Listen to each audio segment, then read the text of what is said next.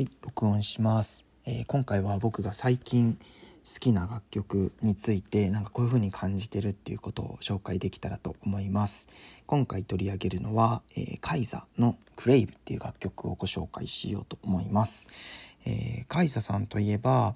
えっと、2014年にリリースした「ハイドアウェイ」っていう楽曲が、まあ UK を中心にこうかなり大きなヒットをを記録した楽曲としてあのご存知の方もいるかと思うんですけど、えっと、今年に入ってまた新しいアルバムを、えーこれからリリースされるっていうことで、えーこの「クレイブ」っていう楽曲はそのアルバムに先駆けて先行リリースされた、まあ、シングル曲になります。でこの楽曲を僕自身がこう初めて聴いた時からこう今までかけてなんかこう飽きずにずっと聴いてるなっていうふうに思ったんですでこうこれはどうしてこんなにこう何回も聴きたくなるのかなっていうふうに考えたんですけどあのこの楽曲をちょっと例えるとしたらあのなんかカルビとレタスをなんか一緒に食べてるっていうかなんかそういう感じだなってふと思ったんです。でどういうことかっていうとあの、まあ、この楽曲のサビの終盤にある「あの Gimme Your Love」っていうフレーズをこうね2種類の歌い分けでこう繰り返し反復するところがあるんです。そのリフレインパートで一方ではなんか「Gimme Your Love」ってこうえっ、と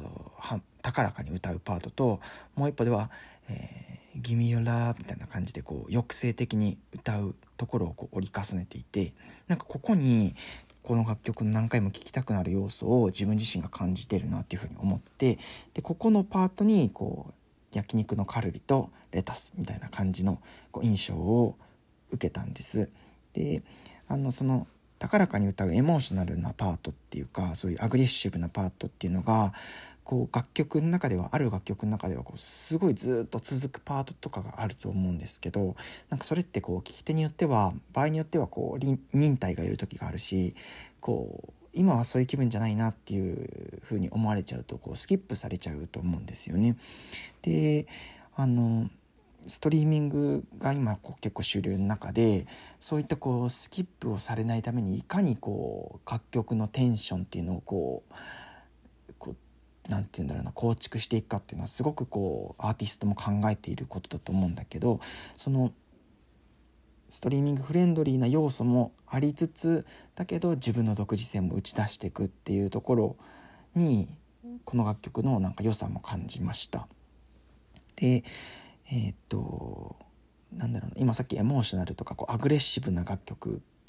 でそれがもうずっと続く楽曲っていうのがなんか何があるかなちょっと考えたんですけどあのジェシー・ジェイアリアナ・グランデニッキ・ミナージュが発表してる「あのバンバン」とかはもうずっとこうコクのあるパートが続いていってそこをどんどんどんどんこう塗り替えていくっていう感じのイメージがあってなんかそれはもうなんかピザと一緒にポテチ食べちゃうみたいな感じの例えはあんまり良くないかもしれないけどなんかそういう感じがあるんですけどこの「ギミオラブギミオラブのパートについてはなんかその,、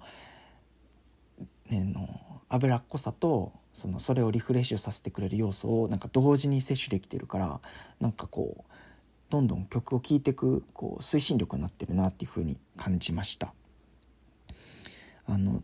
すごくいい曲であのぜひ聴いてみてほしいと思っています。でこの楽曲のミュージックビデオが5月の26日にあの YouTube の方であのアップロードされています。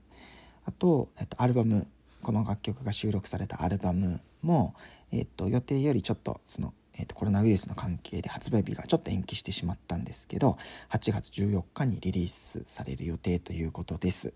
あのとてもおすすめなのでよかったら是非聴いてみてください。おい。